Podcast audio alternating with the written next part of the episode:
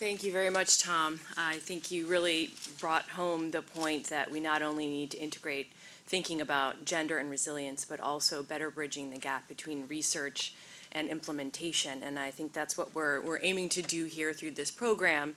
Um, this program did spring out of a collaboration between Mercy Corps and IFPRI, through which we worked with them to help develop a set of tools to look at household decision-making and the outcomes of a household decision-making dialogue program um, and measuring the outcomes of that. So, uh, what I'm going to do now is to introduce the panel, and then I'll invite this first speaker, uh, who's going to be Sophie Theis, to come up, and then um, I'll continue to invite the speaker in the order that you see on your program. Um, so Sophie Theis is a research analyst and gender specialist in the Environment and Production Technology Division of IFPRI. Uh, she's based here in Washington, D.C.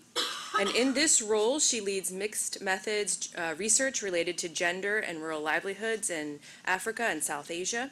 And she advises on rural women's empowerment programs and strategies, including as a member of the Gender, Climate Change, and Nutrition Integration Ini- Initiative, which we will refer to as GCAN.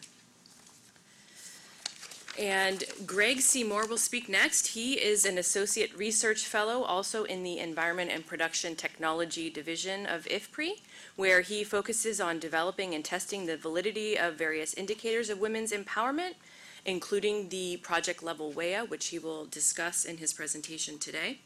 He also looks at how constraints associated with gender affect the adoption of improved agricultural technologies and practices, attainment of food security goals, asset accumulation at the house household level, and nutrition outcomes. And um, as I mentioned, Greg is part of the team that is developing this new Pro WEAI, which was uh, a later version of an, the earlier version of the way, which many of you are also familiar with. And he's going to share some lessons from that today.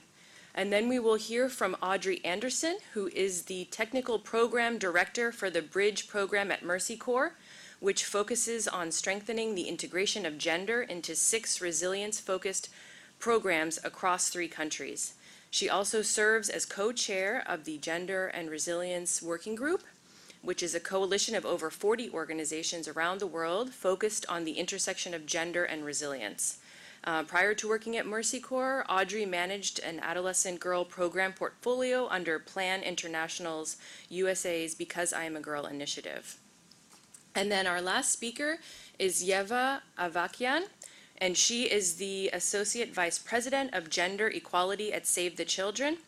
In this uh, newly established role, Yeva is setting the course for the agency's renewed commitment to gender equality and girls' empowerment, including the advancement of gender equality and social inclusion in the workplace, mainstreaming of gender equality across all programs, and expanding the scope of gender transformative programs. Uh, prior to joining Save the Children, Yeva served at World Vision as the head of gender and social inclusion, and she is the co-author of the minimum standards for gender equality mainstreaming. And so with that, I'm going to turn the mic over to Sophie Theis, um, who will give the first presentation.